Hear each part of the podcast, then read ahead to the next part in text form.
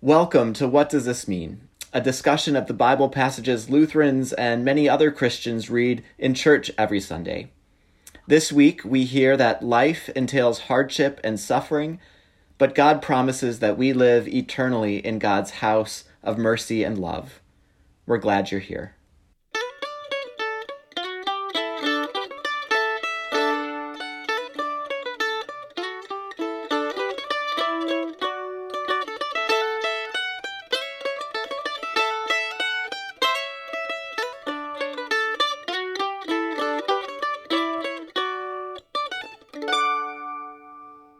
Welcome, everyone. I'm Pastor Javen Swanson.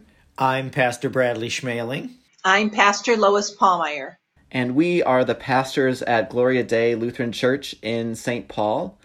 We've been doing this podcast for a while now. It's been a great opportunity for us to dig more into the scriptures and hear what do these ancient Bible passages say to us today. It's been helpful for us as we prepare sermons, but especially in this time of pandemic, we are interested in trying to listen for how these scripture passages speak good news to us in our current situation. So we're glad you're here for this with us. We've recently been inviting guests to join us for our conversations, and that's added so much to our conversations. And unfortunately, again, this week, we don't have a guest joining us. We will return to that practice soon. Today, you just get the three of us. Why don't we dive right in? Pastor Bradley, would you start us with the first reading today? I would love to. Our first reading is from the book of Acts. Its full name is the Acts of the Apostles. And this is from chapter 7, verses 55 through 60. Filled with the Holy Spirit, Stephen gazed into heaven and saw the glory of God and Jesus standing at the right hand of God. Look, he said, I see the heavens opened and the Son of Man standing at the right hand of God. But they covered their ears and with a loud shout all rushed together against him. Then they dragged him out of the city and began to stone him and the witnesses laid their coats at the feet of a young man named Saul. While they were stoning Stephen, he prayed, Lord Jesus, receive my spirit. Then he knelt down and cried out in a loud voice, Lord, do not hold this sin against them. When he had said this, he died. So this is obviously the stoning of Stephen. Stephen was the first one to lose his life for witnessing to his faith. Actually, Stephen is kind of an interesting character. As the church was kind of trying to figure out how to be the church, the original disciples uh, were really overwhelmed by all the work. And so they decided that they needed to call more people into the task. And so they chose people who were supposed to take care of the tables because a big piece of the early Christian fellowship was just feeding people. And so the disciples were trying to figure out how to teach and how to wait on the tables. And so they said, let's get a group of people to wait on tables. And so Stephen was one of those people but he also got in trouble because he criticized the religious leaders and um, that's kind of what leads to the scene that we find ourselves in today. I can remember scenes of this in children's bibles when i was a kid and seeing stephen kneeling down and like gazing up into heaven while everyone's standing around with a, a rock in their hand you know, last week we read from chapter 2 of Acts, and it was this beautiful image of all the early Christians sharing everything they have in common, and it's this sort of utopian vision of life together in community. And five chapters later, we have the stoning of Stephen. It, it, you can see how quickly it goes from being this utopian great thing to wow, life in this community is going to be hard and really following the way of Jesus is going to bring some suffering upon the community. And I think it's amazing how much Stephen's final moments mirror Jesus's final moments. The Lord Jesus receive my spirit or that praying to God um, into your hands I commend my spirit, and then the crying out in a loud voice, in Stephen's case, do not hold this sin against them, but Jesus says, forgive them for they know not what they do. I think the whole point being Stephen is a model disciple following the path of Jesus. And I wonder if this is also like a turning point in the story where they go more out into the Greco-Roman world. They they pivot from Jerusalem into the rest of the Mediterranean. And so in a way it's like everything goes great until they decide that everybody should be part of this project. And suddenly now the religious leaders are not so thrilled with this movement and think that they're doing something wrong because they want to take this message to the Gentiles. To me, that's where the story starts to connect, you know, a little bit. It's like everything goes great until we start to witness to some of the more radical, profound teachings of Jesus. And then things can turn against us. Well, and that we say this this message is not only good news for me, but it, be, it can be good news for everyone. It's like, oh, you, you know, if you're having some kind of good religious experience, that's okay, but keep it to yourself and don't don't share it much. If once you start saying, I think this means that the whole world can be transformed for goodness or for love or for um, community fellowship. That becomes more dangerous for us. There's also the, little pivot point in the story when we lay they lay their their coats at the feet of Saul. So we had the the introduction of a new character, and we'll find out lots more about Saul. This is who becomes Paul later in the story, but you know, there, there, there's a little um, telltale sign of things are changing. Something big is going to going to happen. But in the meantime, this horrible thing co- comes for Stephen.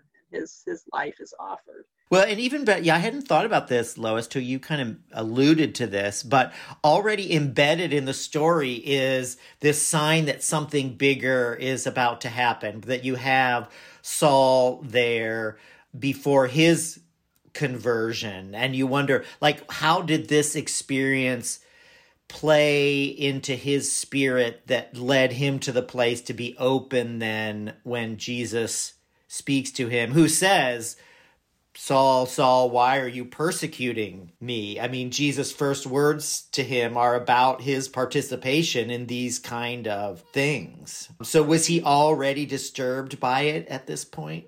Right. And if you know the rest of the story, you know, as Lois said, Saul becomes Paul, who becomes the apostle to the Gentiles and writes two thirds of the New Testament. And so, um, if you know this whole story, you know God is at work even in the strangest places and the strangest people working for good. Sometimes what you see on the surface isn't necessarily all that's there. The suffering that we witness here maybe isn't the end of the story for Stephen or for this Christian community. Or maybe it says, you know, look out. God may call you into something grand. Right now, you might just be hanging up the coats in the coat room, you know, or dishing up some hot dish at a potluck but God sees you and knows what you can bring to the world. You may feel like just a tiny character in the story right now, but look what I can do for you. Why don't we take a little break? We'll come right back.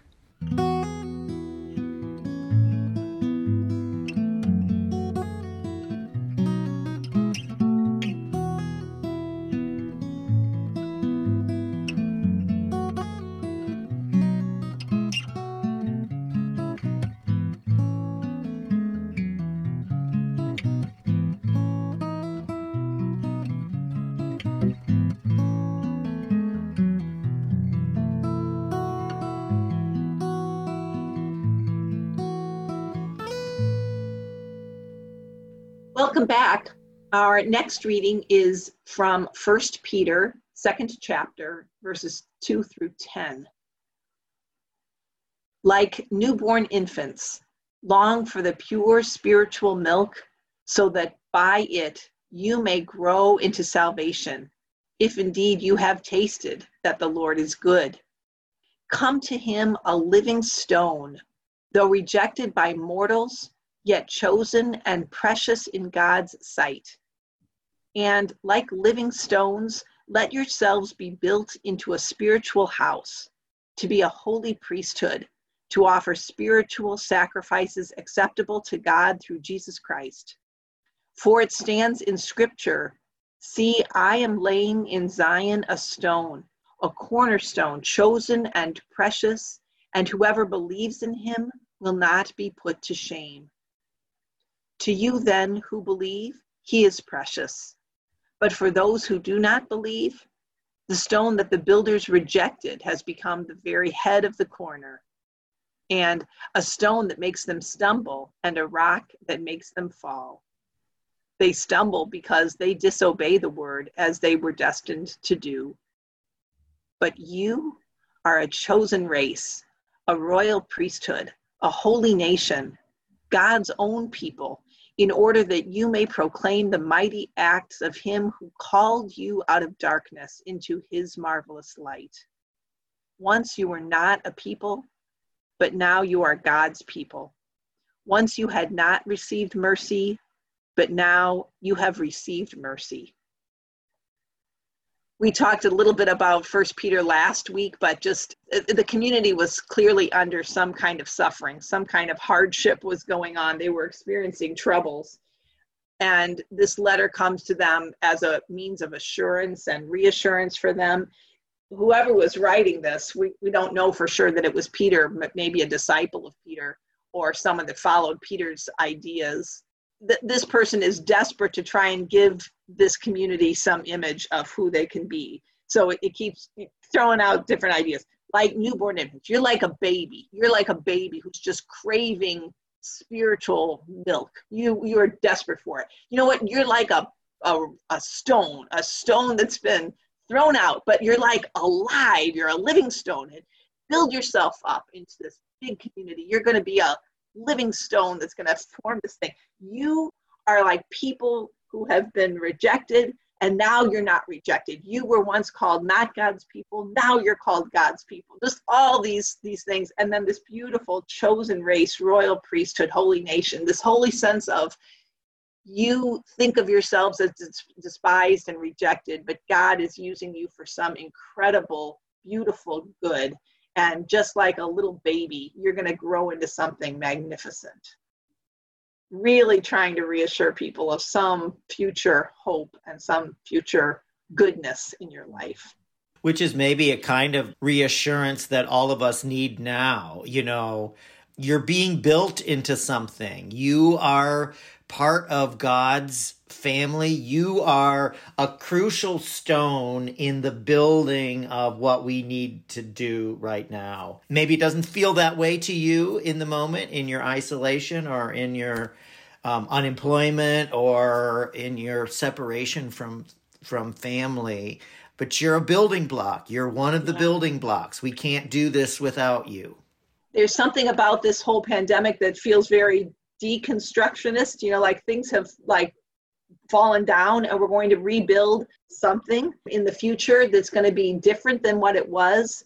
But maybe um, there's words here of assurance to say whatever's happening right now and what's being um, broken apart is going to be used for for goodness in the future to help us build something that's even better than what it was before I am always struck by verse 10 once you were not a people, but now you are God's people. When I was in seminary, our chapel music director had written this song that was a favorite that we sang regularly called Once You Were No People. Once you were he his paraphrase was once you were no people but now we belong to each other and to God. Man, that just like completely captures me and this verse once you were not a people, but now you're a God's people, I just reflect on that a lot and think about what it feels like to be no people and to not have a sense of belonging, community, but to now be formed into God's people. And maybe that speaks to us in this time too of pandemic that I feel like a, there's a very strong sense of community right now, even as we are all so isolated from one another. And in some ways, the sense of community is stronger now than it was in the pre pandemic days. So, this idea that once we were not a people, but now we are God's people just really speaks to me today. I really love that. And that spiritual hunger that we're rec- recognizing now. It's like, wow, I really do want to be with each other, you know, with the people of God. I really do want to be connected again like babies hungering for it you know just we really want what what we can't have right now but what we know god god destines us for in the future. Somebody asked me the other day well aren't you afraid after going to online worship that no one's going to come back uh, again once you start? And they were kind of using that as a reason not to have communion like don't have communion so that there's some hook to get them back because online worship is just going to lead everybody away. And I said, you know, I think if more than anything, we have a renewed appreciation for what it means to be actually in the same space together. It's like, yeah, we're making this work and people are embracing it and enjoying it. And we all like to go to church in our slippers and our coffee and that the pastors like that too. But i think we also understand in a new way the power of singing together of even just the little greetings we make in the hallway to one another as we come and go that those are really important to us in how we're held and understand ourselves as part of a community. So i think when we come back, we're going to appreciate it even more. We'll probably be sitting six feet apart from each other and wearing masks. So it, it'll be a whole new reality for us to adjust to. But I'm not afraid because I think in these difficult times, if, if this community was in trouble, this writer is saying to them, God's building something right now and you're you're part of it. And that's gotta be true now too that God will call us out from darkness into God's marvelous light. You know, that, that day will come when we will be called into light to experience um, a fullness of life that we had taken for granted maybe, but that God, um, God will, God still has in store for us. That's not gone forever. That's a good place to stop. Why don't we take a quick break?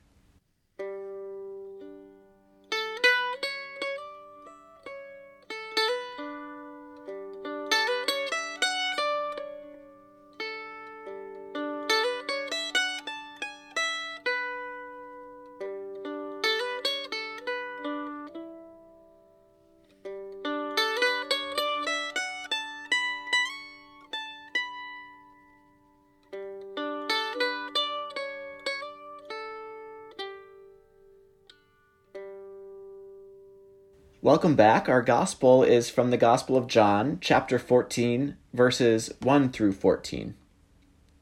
Jesus said to the disciples, Do not let your hearts be troubled. Believe in God, believe also in me. In my Father's house there are many dwelling places. If it were not so, would I have told you that I go to prepare a place for you? And if I go and prepare a place for you, I will come again and will take you to myself, so that where I am, there you may be also. And you know the way to the place where I am going.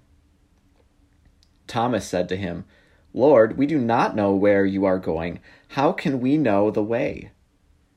Jesus said to him, I am the way, and the truth, and the life. No one comes to the Father except through me.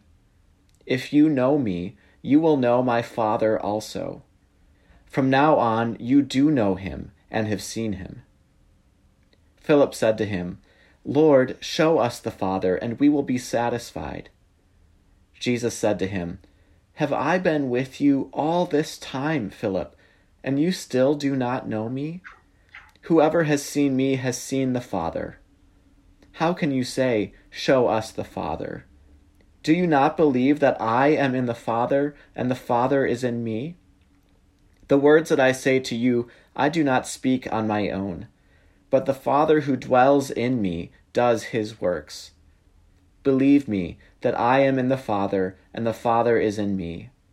But if you do not, then believe me because of the works themselves.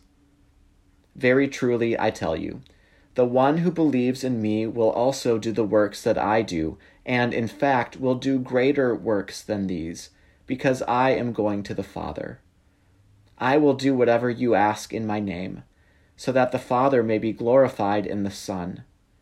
If in my name you ask me for anything, I will do it.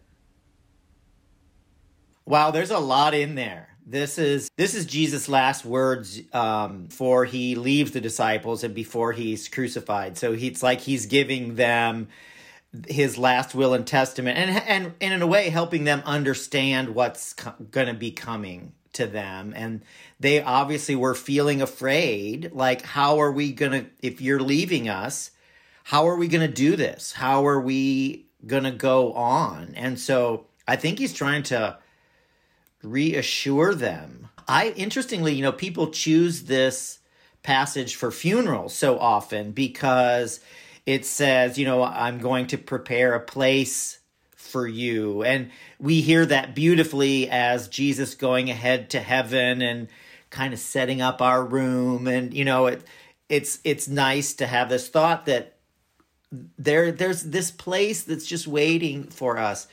But I wonder if that's what Jesus really meant. I wonder if the disciples were afraid that when Jesus left, God's presence would leave as well. Their connection to the spirit that they had felt through Jesus would disappear. And so Jesus is saying, no, no, no, no, no in my father's house, there's a lot of dwelling places. There's going to be a lot of people who are filled with the Spirit, who are going to help to connect you to me and to God and to and to one another. So don't worry. There's the whole creation is filled with dwelling places for God. And elsewhere, Jesus talks about abiding abide in me as I abide in you. And that abide language, I, I hear this passage less as Jesus going to prepare a place elsewhere, but that place is everywhere and we abide in it already and will forever abide in it. And it's less of a place and more of a way of being in God and for God to be in us forever we talked last week about Jesus being the gate, and here he's the way, the truth, the life. You know, it's a sense of sometimes I feel like that's understood very narrowly, like you have to follow Jesus because he's the only way. And I wonder if he's instead kind of describing a, a big open way. You know, I I've opened the whole way. You you come to God's presence, you come to the Father through me like the sense of it's wide open there's so many avenues for grace. There's so much, you know, God is already making us into a royal priesthood. This whole sense that the, the way is open for us to experience the abundant life, the abundant living of God, and that it's it's right there for us. And again, you know, the disciples are kind of like, what what? You know, um, where where are you going? I, I didn't even catch where you were going, so how am I going to find the way? And um, Jesus like, no, no, this is the way. We are living in the way. This this is already it. We're already experiencing the abundant life. It's here for you right now, and it's for everybody. There are many dwelling places. We're all we're all uh, able to experience the love of God. I was thinking about that. I am the way, the truth, and the life. I think it does trip people up a little bit I think it's helpful to hear this passage alongside the other passages we read today and last week that talk about the suffering of the early Christian community and to remember that they were living in a time when Christianity was not the dominant religion. They were not living in a Christian empire. They were very much outsiders. They were clearly a minority group and lived under persecution as a group of Christians. Stephen was stoned because of it. In that context, hearing Jesus say, I am the way, the truth, and the life, probably gave them what they needed to endure all that they were enduring uh, as early Christians. And in a way that now in modern America, where Christianity is kind of the dominant force, to hear, I am the way, the truth, and the life I think we can hear that very much as an exclusive statement like, all the rest of you, too bad, so sad. Right, or it's it's it's colonizing. It's like the way uh, gets interpreted into the way I am in the world, the way I think about being in the world. That's the way that you should be in in the world, and we mix up culture and background and you know our political beliefs into what it means to be on the way. And because we are the majority culture, we can kind of enforce that that way of being. Well, and people do use this passage, you know, no one comes to the Father except through me, as a way of saying Muslims, Jews, Buddhists, Hindus, they're outside, Christians are on the inside. And I always I always want to tell people who say that, it's like that's not who Jesus was talking to. Number 1, there there wasn't an Islam yet. It, it didn't exist yet. Jesus wouldn't have known anything about Buddhism or Hinduism, and he was a Jew. So um, you can't you can't take a pluralistic world where we know about faiths from all around the globe and put it into this first century context as if Jesus would have known all of that. I think he's talking to the disciples. He's not talking to Muslims or Buddhists. He's talking to his own disciples and he's saying, "You don't get it. I'm the way. You're you're part of it already. Don't don't worry about it. My life is is is your life." And Jesus is saying all that in response to that question about, well, where are you going? You say we know the way, but we don't even know where you're going. How can we know the way? And Jesus says, I'm the way. That's the context that Jesus is speaking into. Can I ask what you all make of one other line that I think trips me up? It's the very last one. If in my name you ask me for anything, I will do it. And I think, especially in this time when there's so much suffering and illness and death and economic instability and just a lot of hardship, we hear, If in my name you ask me for anything, I will do it. And people have been asking in Jesus' name for all sorts of things and aren't getting it or don't think that God is answering their prayers or hearing them.